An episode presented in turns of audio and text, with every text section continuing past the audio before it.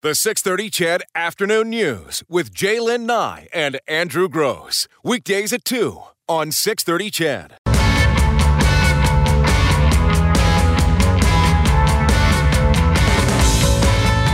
All right, as you heard during the news, uh, Premier Notley announcing her next step to get more Alberta oil moving. Today, I am announcing that the Government of Alberta is seeking expressions of interest from proponents to build a new refinery so that we can create even more jobs and add even more value.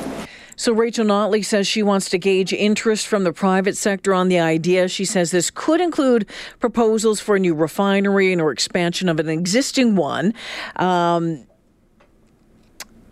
Deron Bilous, uh, the Minister of Economic Trade and Development, says a new refinery in Alberta would create thousands of jobs through the construction phase and hundreds more during the operation of the facility. We're looking forward to seeing the response. As I promote Alberta in my travels as minister, I always talk about the many advantages that Alberta has to offer. This includes a hardworking, capable, and skilled workforce that is second to none. While the goal of this initiative is to determine the level of interest in potential projects and use of Alberta bitumen, I'd be remiss if I didn't mention the possible employment opportunities. Building a new refinery would employ thousands of people during construction and hundreds more during the operations of the facility. It's why these hardworking folks are joining us here today. As the Building Trades of Alberta has been a strong advocate for skilled tradespeople working in, amongst other areas, the industrial construction, maintenance, and fabrication industries. And the Premier went on to say that she said the government will look at all options proposed for the best potential investment for Albertans. Well, it's not a. To be clear, that the, the business plan, all that stuff, is what would come through the uh, the um, uh, um, the RFP. What we're talking about right now is an expression of interest, which is a much simpler process, and we're looking at capitalizing on uh, the range of, of uh, um, conversations that we've already been having with proponents that are already out there and just gathering them together. So uh, we're actually asking for people to sort of put in the work that in many cases we know has already been done. And I just uh, glanced at the news release it talked about, and you referenced it in your comments about uh, expansion projects versus a, a, brand new one. What's why you included such made it such a broad sort of uh, expression? Well, because I think at the end of the day, what we're looking about looking at is is just trying to refine more product here. So whether it's done uh, through an expansion of a brownfield or whether it's done uh, in a greenfield setting, again, there's there's uh, different uh, ideas that are out there, and uh, I think that we should uh, keep the door open to consider what is the best uh, potential investment uh, for for Albertans. So that was Premier Notley hmm. today. We'll keep you updated on on that as uh, as more developments. I think she said that there was already some proposals in place so that um, it would be uh, cut off. I think she said February. Yeah. So as a matter of uh, background for you, because I know we've had this conversation before. So we have four refineries operating in Alberta right mm-hmm. now, a fifth coming online yeah. in 2019, right. right. So the long awaited Northwest Sturgeon refinery it will have a capacity of 80,000 barrels per day. It's supposed to begin operation in 2019. That one, uh, by the way, cost $9.7 billion to build. Uh, there are four other refineries in Alberta. Where are they? Three are in the Edmonton area. The Suncor refinery, uh, it does 142,000 barrels a day. The Imperial Oil Refinery with a capacity of 187,200 barrels per day, and the Shell Canada Refinery mm-hmm. uh, can do 100,000. Then the fourth is up in Lloydminster, operated by Husky, I believe. And I think it has a smaller capacity, like 30,000 like barrels. 29, yeah.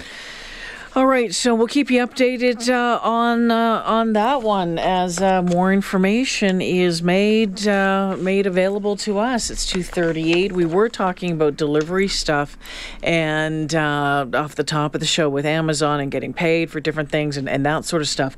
Um, part of um, the the rotating strikes by Canada Post, mm-hmm. some of the fallout from that, uh, people are starting to report. If you've been waiting on a passport um, in some cases, and of course, if you've rushed it and you've left yeah. it to the last minute, folks aren't getting their passports in time to travel. It's a it's one of those things. So so I think it typically takes about six weeks to get a passport. I, it seems to me that was how long it took us to get our last passports, and we got the ten year ones, uh, so we won't have to do it again. Hopefully, I'll never have to do it again. I should be dead within ten. Um, but you can always go down. I mean, here's the thing: if you had already applied when the labor disruption started, then you're kind of, you know, you're hooped. But if you had had if you understood that there was a labor disruption coming up, the best course of action would have been to go to the passport office. if and- there is a passport office where you yeah, live, absolutely. Very true. Very true. I mean, here in Edmonton, we have. We're lucky that way. Yeah, Canada Place or, or Canada One, whatever they call it. And it does cost more.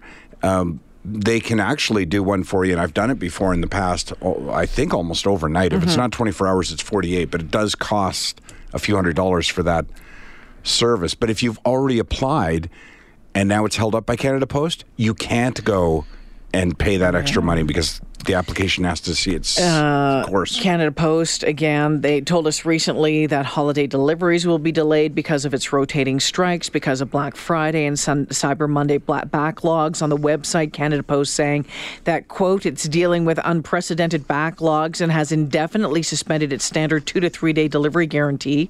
They say deliveries will continue but delayed during the peak holiday season into January 2019. International parcels will be even more delayed. The backlogs there are not expected to clear until March, March? 2019. Wait a minute, sorry? International, international. Oh. Um, and they said that letter backlog should be cleared by Christmas. But they do have holiday plans in place. They're saying there's 4,000 seasonal Yeah. workers, some staff working overtime, and an additional 1,400 uh, trucks. Well, So, I saw my uh. I saw my Canada Post guy uh, putting packages in the uh, box on Sunday.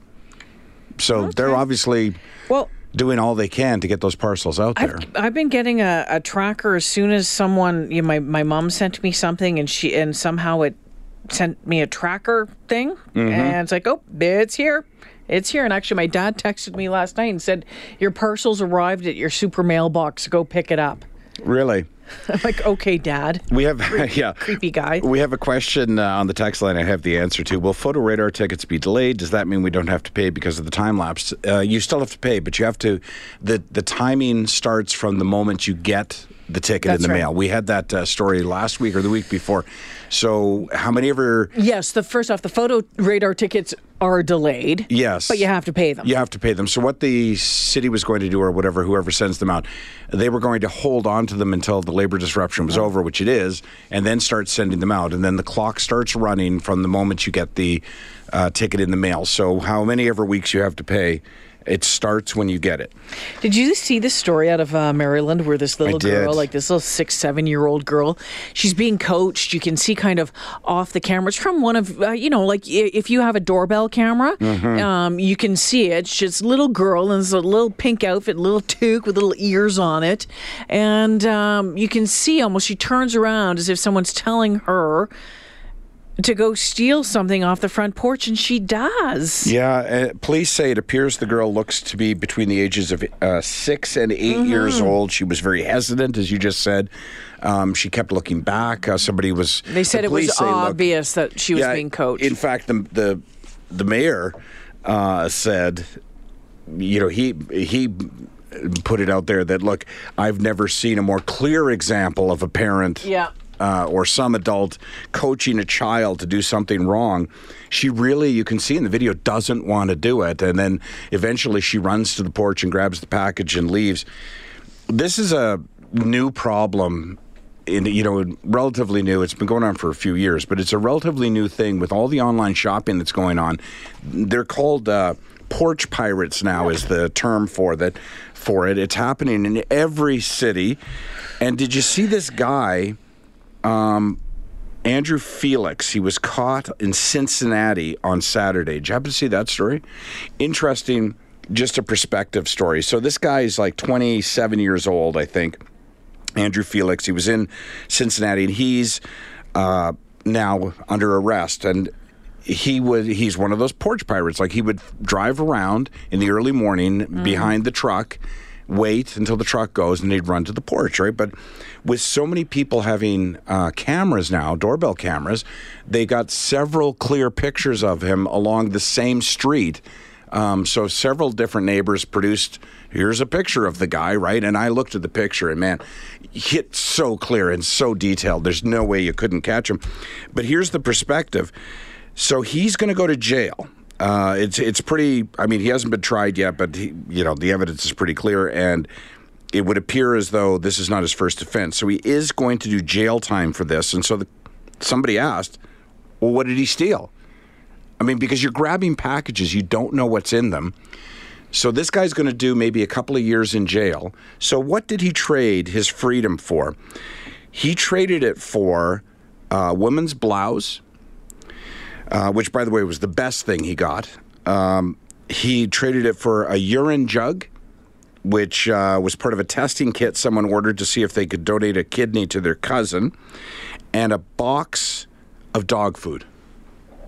Two years. That's what you traded your freedom for. A blouse, some dog food, and a jug for urine. Way to go, buddy. Way to go, Andrew Felix.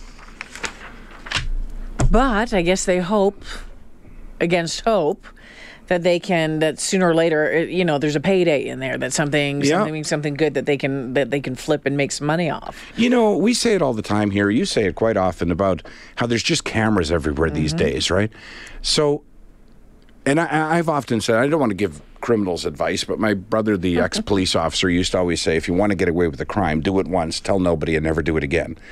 But these guys who try it, guys and girls who try it more than once, you're going to hit a whoopsie. Yep, you're going to hit a camera. You're, you, it, it goes without saying that you're going to hit a house that's got a camera, and you know that the people like me that have cameras, it makes our day when the camera goes off. When we get notified that there's movement, it makes our day because we'll. Oh, I wonder what that movement was. And if I saw somebody taking, I don't care what the package was. It could be dog food or a urine mm-hmm. container. That guy's getting arrested. I mean, I will not rest until that person is caught. That's what I got the camera for. I'm glad you explained what the rest of the urine container was for because I thought, what is a who's ordering urine, jugs? container, yeah. The- But know, again, you know, think of how important that was to that person. Exactly. He was testing to see if he could be a kidney donor. Right, and what's uh, uh, the other? The rest of the story, as Paul Harvey used to say, is that that container is being held in evidence. Yeah. So now he has to order another, Another container, which means that the we won't. He won't know if he's able to donate. It's going to take a few weeks longer. It's going to add weeks to um, an urgent situation. Okay, uh, a reminder today. Oh, it's what's the date today? Wednesday? Tuesday? It's Tuesday. It's a short day for us. Five thirty. Are Five the. Oilers playing today? Colorado. Who's you know what? They score a lot of goals and they give up a lot of goals. It should be an interesting game. Oh man, no one's updated the uh, scores for the last little bit. I'm I'm looking at the wrong week. Yeah, we're playing the Avalanche tonight. That's right, in Denver. City Ford Face-Off Show, 5:30. Puck drop, seven o'clock. you know, uh, it's just funny. We were talking off air about parents sending things in the mail, and I know I've told you the story years ago when my mother poisoned a whole floor of residents by sending sausage rolls through the mail to us, and I guess they just weren't good by the time they. they got to us. But we have this, and do you remember yesterday we talked about odd traditions Yeah. at Christmas? And I, I forgot, and I was reminded by my family when I got home. We have the oddest of traditions. It- I kind of started it by accident. Somebody gave us, uh, like, what is it called? Those, you know, those puddings, Christmas pudding cakey Yeah. dealies. I, I'm not sure what they are. Yeah. Not a fruit cake, but like a plum put. I don't know Plum what it was. pudding. Yeah. Okay. And it, a relative gave it to us, and so It's all wrapped up. it was all wrapped up, but I knew what it was. I think it might have been my mother. And this is probably about 10 years ago. And so I just switched the tag on it and gave it to my son from Calgary um, and said, don't open it till you get to Calgary because I wanted it out of my house. So he took it down to Calgary, opened it up, and I heard nothing of it. Then the next year, Ashley phones me and says, "Oh, thanks to you, I have this plum pudding." So I guess it stayed wrapped. I mean, I hope there isn't a stack of cash in there. We we're pretty confident that's what it. It's been exchanged among the family now. So you don't even take the wrapper off of it, the Christmas wrapping Well, paper? it's changed over the years because everyone's oh. suspicious now. It's like being handed a mail bomb. So it's changed boxes. So yeah, I guess we do know that what's in It's it. It's just a it's but you, you when the presents arrive, you're kind of like, all right. some figgy pudding. Has anybody got the pudding in this package? My grandmother used to make that at Christmas. Again, British. Yeah, And uh, we used to have it, and she, I think she would pour brandy, and then she would do That's that right. um, custard over top of Yeah, it. yeah. That's right. Yeah. I don't even know where it is this year. Like I know it was exchanged last year. I'm pretty confident we don't have it, but it's gone all throughout. So sooner or later, it's coming back to you. oh yeah, it'll end Yeah, up yeah. coming back again. And well, what led to that conversation is that my mo- my mother is notorious for sending at least a box of chocolates every year at Christmas with everything else, Mm-hmm. and she wraps them all up. And I've told her over and over again, mother, mother. Mum, if you're listening, mother, um, you have to let us know if you're doing that because we have animals in the Mm-hmm. house. And when we put the presents under the tree, guaranteed that the dogs will find the ones with the chocolate. And we know what can happen with too much chocolate Yeah. with animals. It's Yeah. not good for them. Can kill them. Um, and, uh, and and this was a reminder to her after the first year that uh, Ted, the big ding dong, the Chesapeake Bay Retriever, found the um, rum chocolate truffles, the entire box, and and opened every single one of them and ate it. Mm. He also ate a pound of fudge one year, which didn't do too much to A him. so pound of fudge? He ate a pound of fudge. Cabela's fudge what does a pound of fudge do to you? to an eighty-pound Chesapeake Bay Retriever. Yeah, what does it well, do? It, it- your your pupils dilate. Yeah. and he kind of he kind of laid there on the ground and just kind of shook for a little while. He was fine. The vet said just watch him. And it was okay. But she did it again this year. She did it again this year, mother.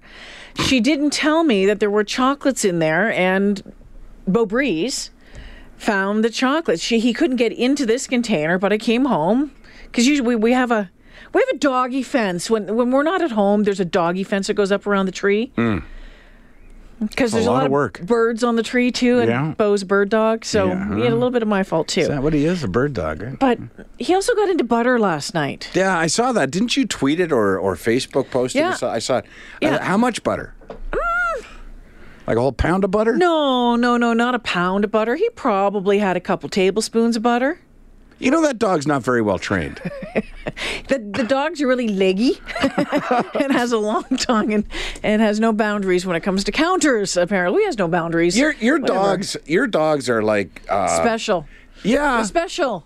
they're at your Willow, house. no, Willow was good and Pepper was good. Those were the ones that were trained by my husband, actually. Oh, is that a fact? Yeah. You, you ever been in a bar when suddenly a fight breaks out among two friends off in the corner? You're like, what just happened over there? Like they were drinking and having a good time. That's your two dogs. Like uh, Saturday night, there was just suddenly this ruckus. Of, and you know what? You're like most parents and or dog owners who you don't necessarily you don't ignore your dogs. I'm not suggesting that, but you maybe don't hear. Do you know, like you walk into a, a home that has kitty litter and the homeowners can't smell it? Yeah. But you walk in and go, boom! What is that kitty litter? Well, those two dogs, they weren't fighting. They were just yelling at each other. Because But you two guys were still talking. Like I know, but Carol and I looked at each other like, I think there's a dog fight going on in the living they room. Do. They Oh. were barking at each other because it was either because they had the gnome toys that each of them had, and, and one of them wanted the other one, or it was because they had their bullies, those chew things that they had. Hmm. And they each want each other's instead of the one that they have. so they bark at each other. And Bo, who's a Brittany Spaniel, somehow, well, not somehow, but somehow knows how to howl. Yes. He howls. Yes. It's like, when did that happen? But he howls like a. Be, uh, whatever Yeah. kind of. We like thought he was in coon dog or something. distress. Yeah. No, that's just Bo. All right. On that note, Yeah. uh, Eileen has the news. Let's do it. All right. The 630 CHED Afternoon News with Jaylen Nye and Andrew Gross. Weekdays at 2 on 630 CHED.